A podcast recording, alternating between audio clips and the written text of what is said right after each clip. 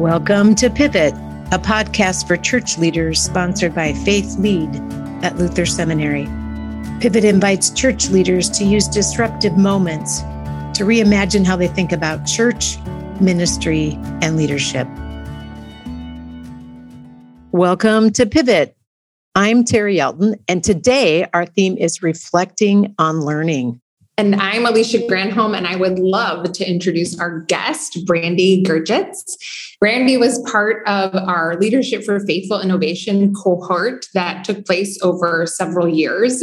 And she has been serving a church in Minot, North Dakota since 2014.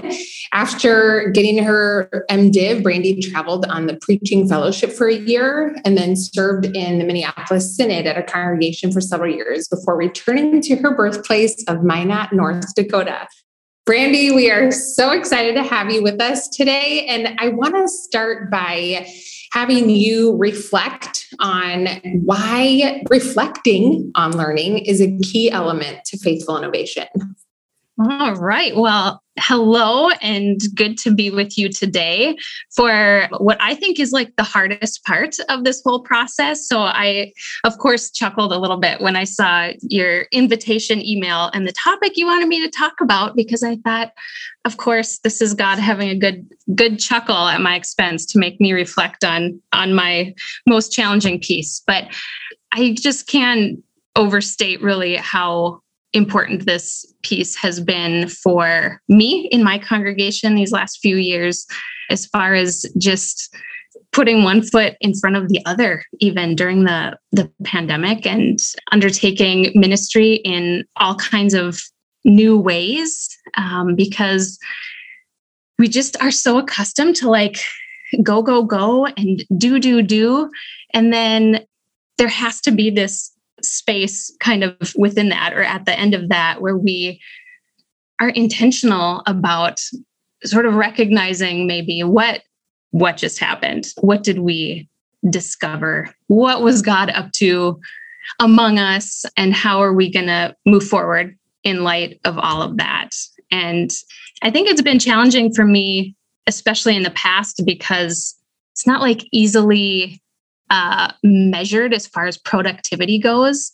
Like this part of the process is not like you know we can show our our progress, and so I think that's why it's a little bit countercultural um, to take that time and to set aside um, some effort and time to to do that really important work so that we can so we can start again basically so brandy first of all, I want to thank you for acknowledging that this is hard, like this part. And some of it's doing the work, but a lot of it is just taking the time, right? Like squeezing out time or getting the committee back together or the team back together to say, we are going to reflect on that experiment or that Lenten series or that event that we had and what can we learn right not to judge or evaluate or rate on a scale of 1 to 5 but that weird kind of space around did we learn something and maybe something unexpected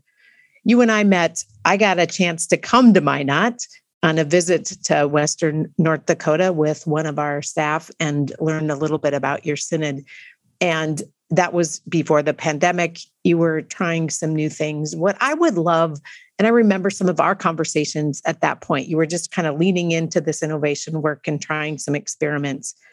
How did you begin to invite the congregation into pausing and doing that? It's one thing for ourselves, right? It's hard. But how do we invite others into that space and convince them it's a good idea or give them some tools to do it or whatever? Well, I think where we where we kind of started with all of this as far as that, yeah, when you were visiting our synod, is that we wanted to invite our congregation into telling stories and stories about their faith, how God had been active in their lives and where they had sort of seen God's power or presence and, you know, in ways that that maybe shaped them uh, after. And so we decided that we were going to collect stories from our members and put them together into a little daily devotional booklet for the season of Lent, so that every day of Lent there would be a faith story from a member of our congregation. And then we paired that with a Bible verse and a little prayer, and then the person's picture, so that when someone whose name you didn't recognize shared a story, you had the chance to maybe greet them the next time you saw them and maybe say, you know what, something similar happened to me. And there were these connections that were created and lots of good, good stuff came from that. But on the other hand, like it was a challenge because there were lots of people we talked to that either weren't comfortable sharing a story or they couldn't even they couldn't even think of a story or like a moment they could point to. And I think that even just asking that or posing the question maybe helps to make us a little more mindful going forward of like where where are the moments when god is sort of breaking in here to everyday life and you know how is my faith being shaped by those by those moments and i mean it turned out to be just a really uplifting sort of entry into this. And um, there were folks who picked up the devotional booklet on Ash Wednesday, and then they admitted that they just went home and read the whole thing cover to cover. They just couldn't put it down. So they and they were like, "But don't worry, I'm going to go back through. I'm going to read a story each day now through Lent." But I just I had to read all of them, and so I think telling a story i mean in some ways a little more accessible than like you know write down your systematic theology for how you think God is at work in your life. So it was accessible. And then when they had a chance to like write it down and kind of shape it as a story, then there was also that moment to reflect on, you know, what was surprising or what was new or you know what what could be learned from that story so it was it was really beautiful and we actually had done it again I don't know if it was that year or following year, but for the season of Advent. And so just to maybe kind of normalize this sort of reflecting on on what God is doing, how God is moving in our lives and what that looks like for some people and maybe that kind of tugs on some strings in our own memories or or awareness of the now, you know, what's going on in my faith life. Brandy, I love uh, hearing those, hearing the stories about sharing the stories. And I'm curious if you noticed over time if this invitation into reflecting on you know one's own story and and faith and relationship with god if that reflection piece over time had an impact on your congregation or if you noticed any change because of the invitation to to really pause and create space for reflection? I will say that it was a little easier to request stories by the third time that we had done this because people knew kind of what it was and what to expect. And that first Lent too, we had had people in our midweek services like get up verbally and like expand on the story they had shared, and we we kind of interviewed them a little bit. And you know, I'm not sure that we experienced like a massive cultural shift in our congregation as a result of this, even though that would have been fantastic and wonderful. But I I think, and maybe I'm just being optimistic, but I think that people just began to think like in those terms like they could kind of frame their experiences because of the experience they had of of reading and hearing from from other people. And so i am curious now kind of post pandemic if we if we sort of pick up this um, challenge that we were working on before the pandemic you know where might we go from here? And and what fruit might that bear that's cool. What I love is you didn't have a lecture on why reflecting on experiments is important. You started with just little tiny like seed planting and inviting a little bit of reflection and then maybe a little bit more and kind of over time. It reminds me of like in sports, I'm a sports geek. You know, when I'm learning something new, like how do you slowly move me from clueless to at least novice or capable somewhere in there. And I think it's like a muscle, right? We begin to use it And pretty soon, I don't have to think about it anymore. I know how to use the muscle and I just get to use it more often and it keeps it kind of in shape, if you will. And I think now I want to flip the other side of that. I'm maybe afraid or want to name out loud a curiosity that I have that I think some of the challenge we face in the church is that for so long we quit reflecting on what we were doing and wondering is this still have meaning? Does this still does sunday school still whatever? Or does confirmation? Or does this practice in church or in worship or this social thing? And so we kind of got we our muscles kind of didn't work anymore right? Or they were stiff. We didn't kind of know how to do that and yet i don't think this is the only time in history when we've had to to do some of that so I don't know what what is that? Does any of that resonate with you, or in anything you want to do jazz on from that? Well, I think the the disruption of the pandemic has been actually in some ways a real a real gift as far as you know taking that sort of complacency where we kind of stopped stopped doing that work and kind of forced it back onto our plate. So that like here we are when we're doing everything differently we have to we have to reflect in in different ways and kind of reassess what's going on. And i mean the pandemic obviously presented a ton of challenges for reflecting as well. Like there's just not the same sort of feedback loops when you're not meeting in person and you haven't been in contact with people in quite the same way for gosh going on 2 years now. But we i think we as a staff actually got better during the pandemic as far as like modeling this this sort of reflection um, because we because we had to. But what we had what we had done for our confirmation ministry when the pandemic started was moved our our lessons instead of in person. We we did what the three of us are doing now. We got on zoom and had a conversation about our topic or our story and then shared maybe stories from our own lives about you know what this looked like in real life.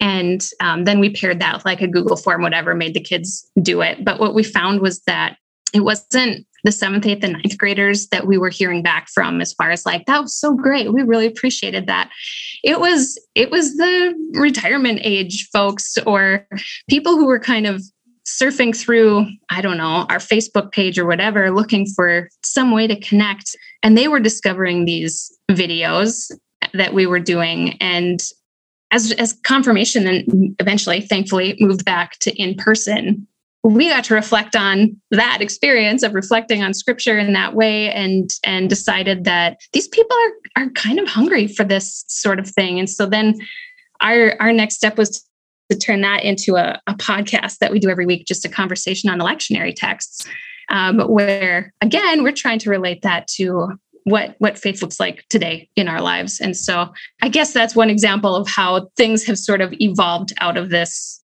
starting from scratch and and where we are now.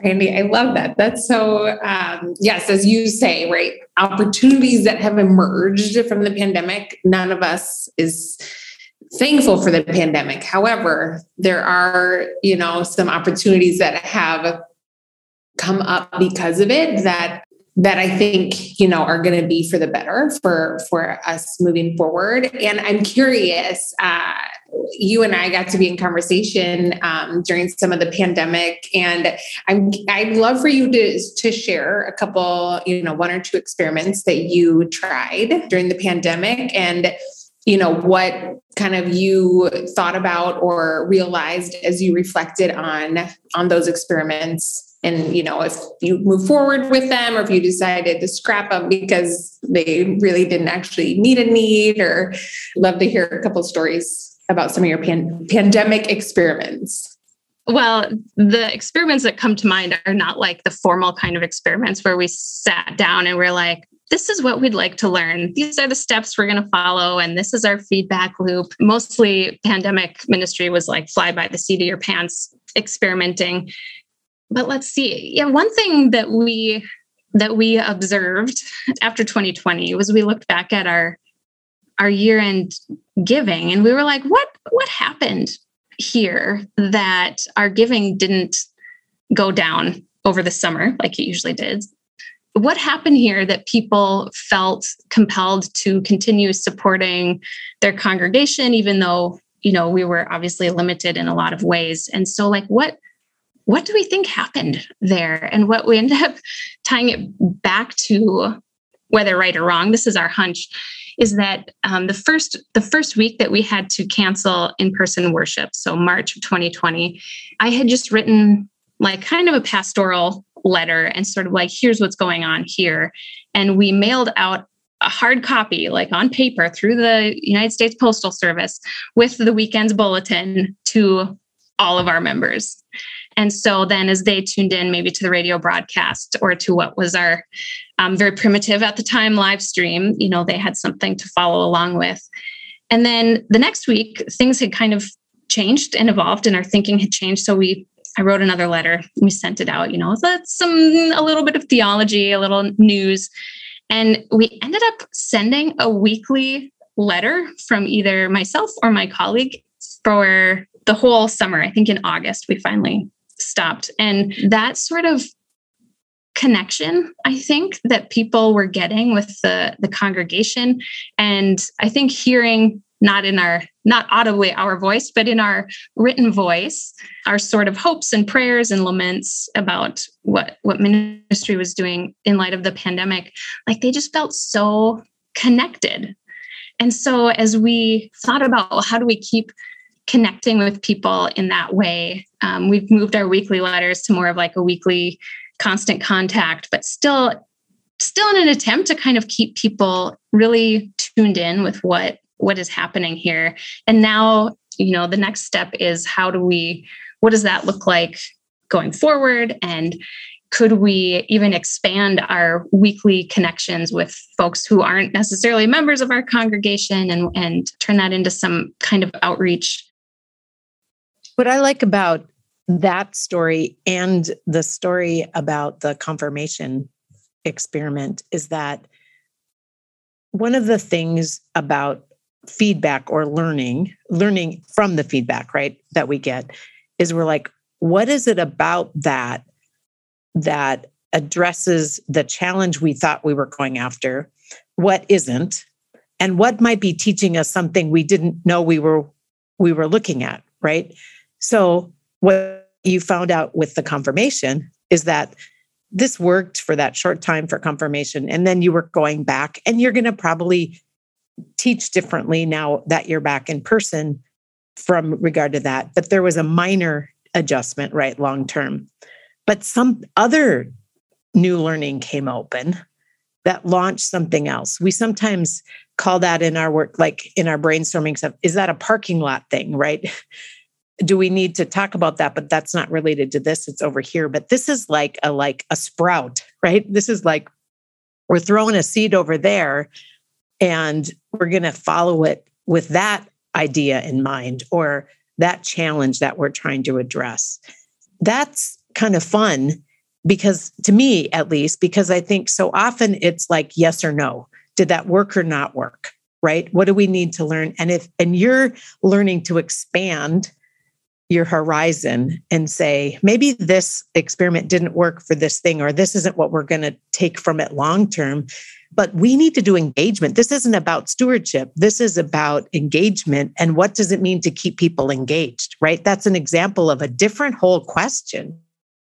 Brandy, was there, did you guys do like a weekly kids video during the pandemic? Or is that uh-huh. somebody else? We ended up doing um, during the season of Lent. I think this was a different Lent than our devotional booklet, but we, so I had just seen as, you know, you go through all these um, like catalogs of de- Lenten devotionals, and one of them had something called the discipleship. And there were all of these little fish that just had like a Bible verse and then like a way to practice discipleship on it. And so we, I mean, we didn't buy one for the whole congregation. We were hardly seeing anybody, but we bought a set for the office here. And each day, either our director of faith formation, Melissa, or my colleague, Pastor Ellery, or myself would read a little paper fish and just reflect a little bit on the Bible verse and the, the faith practice.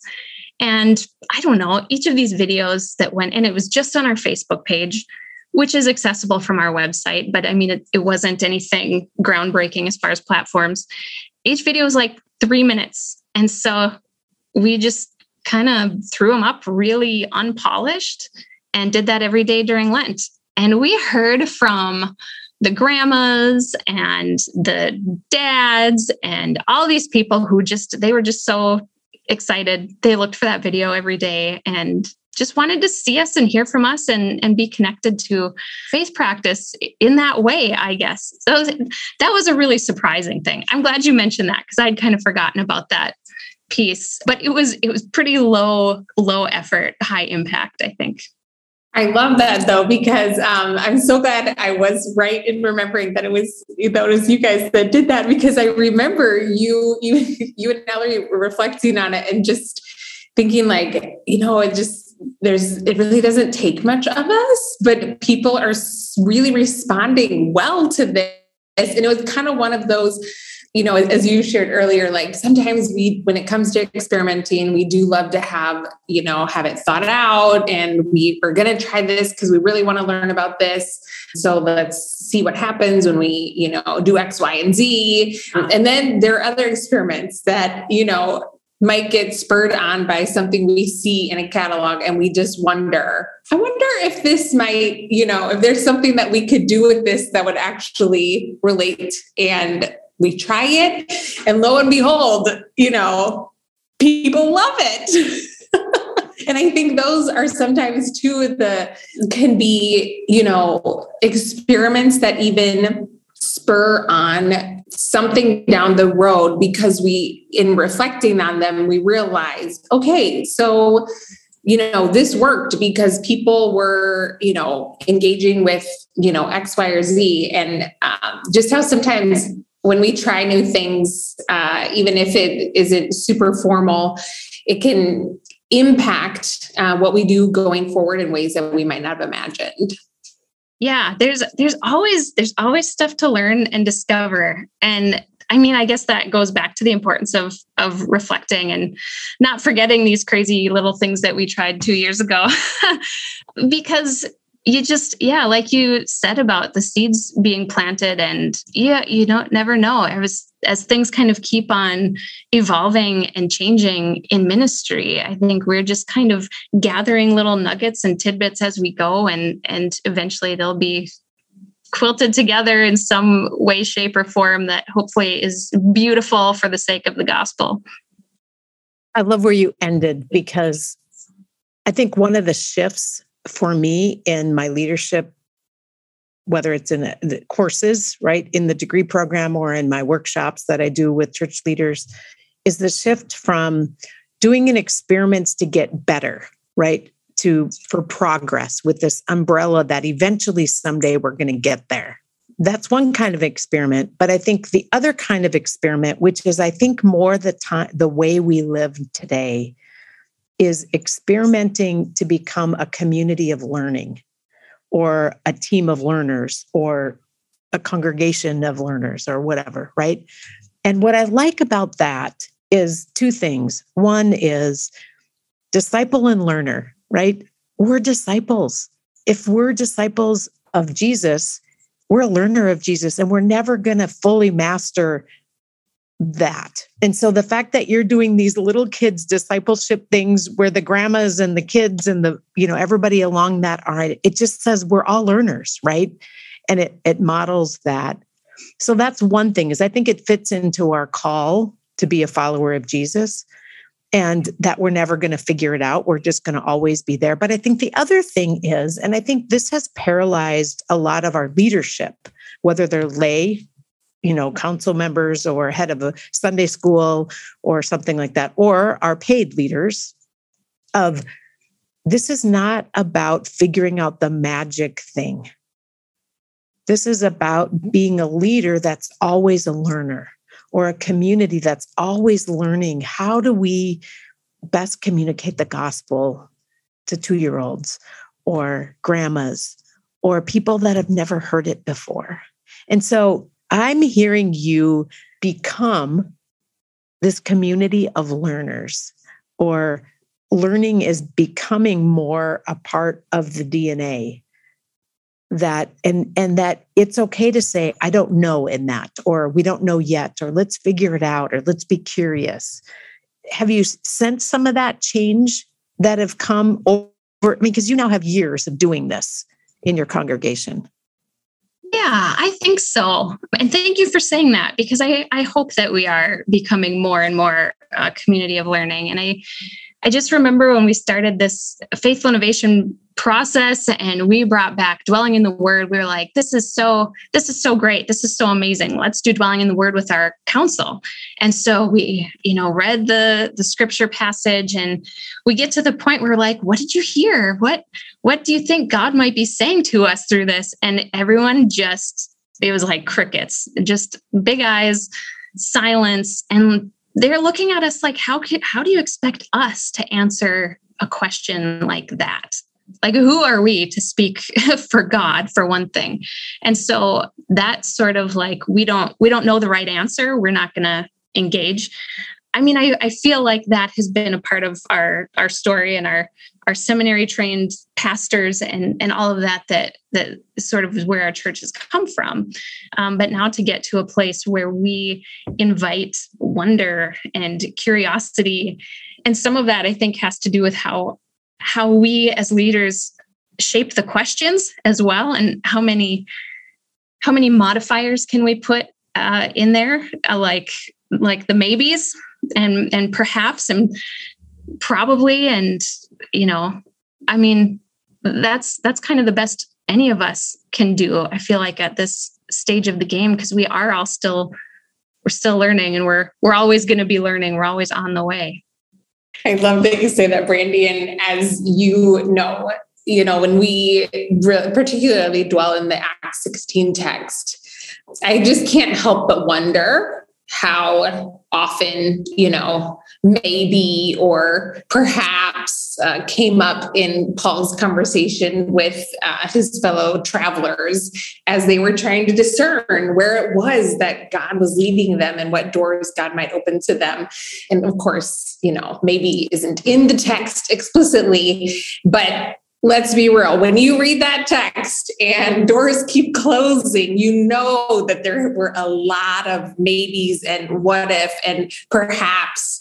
And so that is you know it's it should become more normal for us, hopefully, as we particularly lean into the faithful innovation process to, to just be okay wondering and be okay not knowing for sure, but having the courage to say, okay, let's try it, let's see what happens. Because after all, the learning piece is really, and who we're becoming is really what's important, not necessarily that we that we find the magic pill that's going to solve, you know, that is the answer to all the challenges that we're facing today.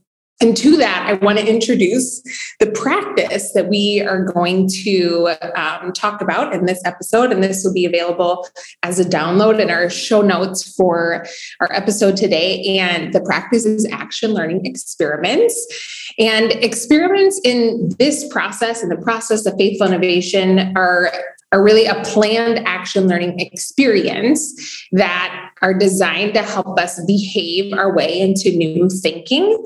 And experiments really can be one of the best ways for us to learn when we're faced with challenges that require us to adapt and do something different than we've done before because everything else we've tried simply has not worked.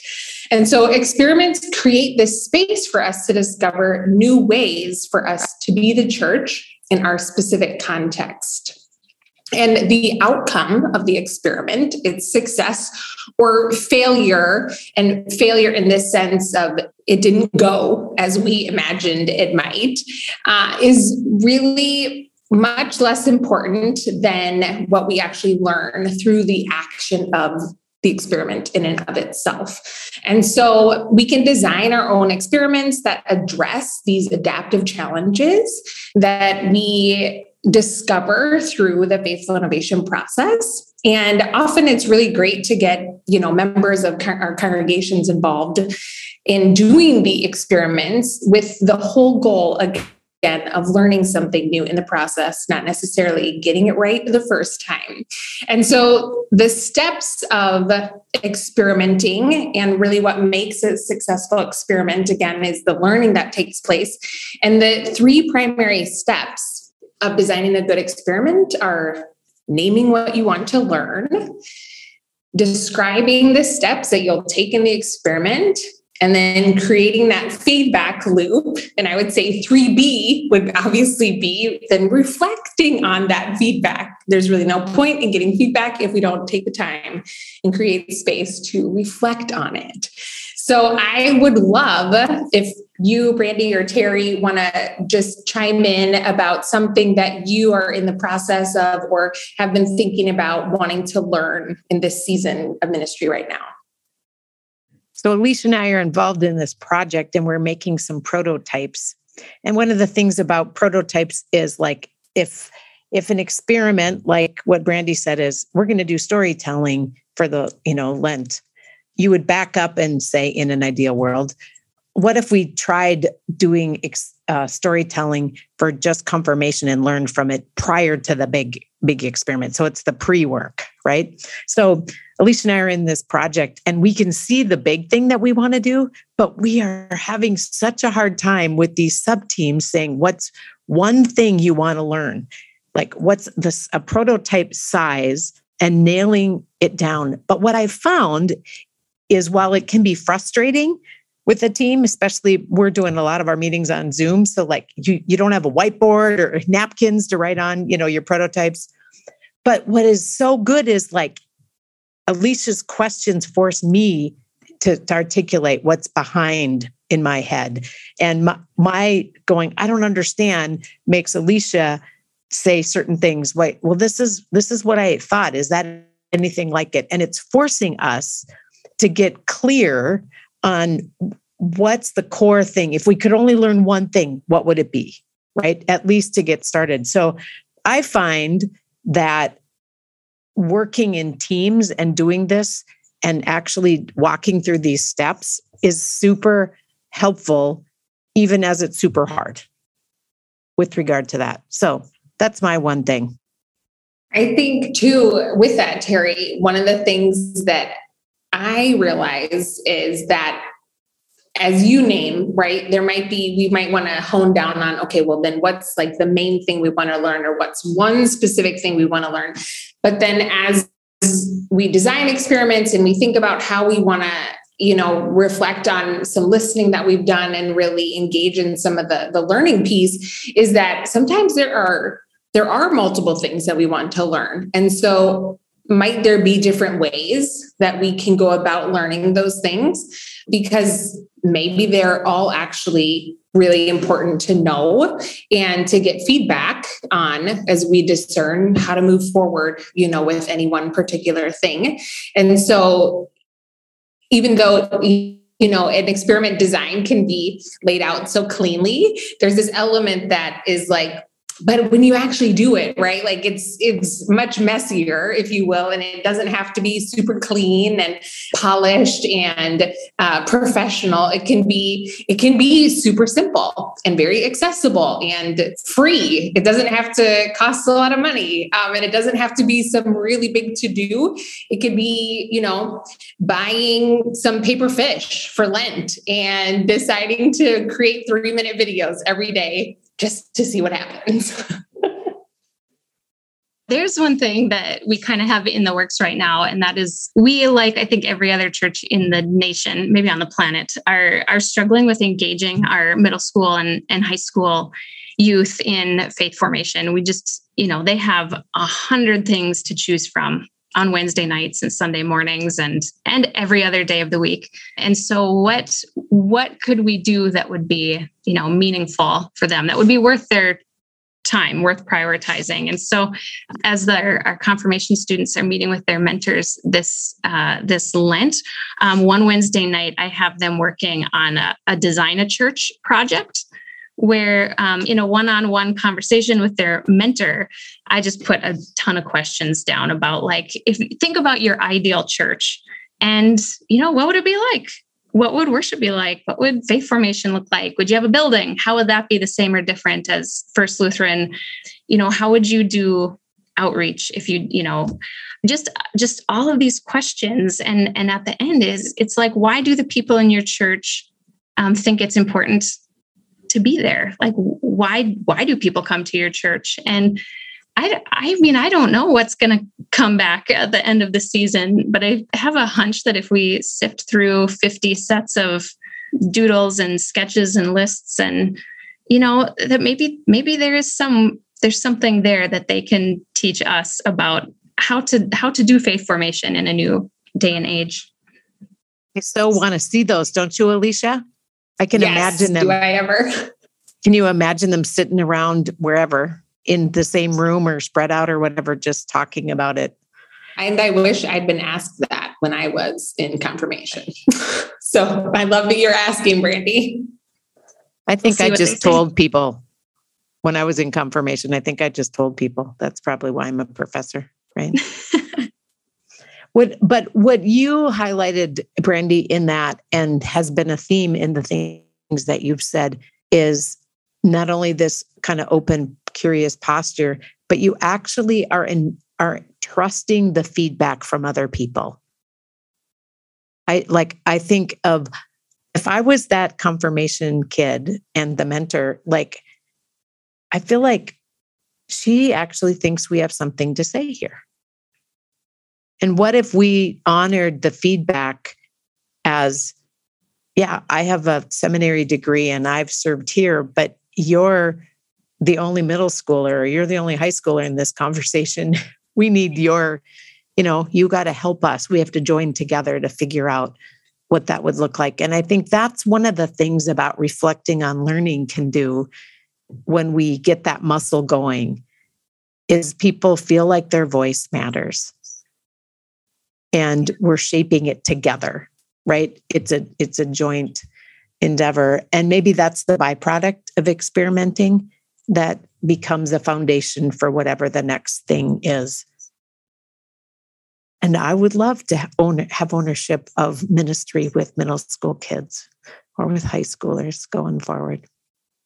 That's awesome. Well, Brandy, keep keep at it up in Minot. Um, thank you for the faithful, innovative work that you've been doing, and more importantly, for loving Jesus and loving the people that you get to be with in Minot. Next week, our pivot theme is on telling stories, which I think we teed up well here in this one. And so join us next week to learn more about telling stories in faithful innovation. Thanks for joining us for this episode of the Pivot Podcast. For more leadership resources, go to faithpluslead.luthersem.edu.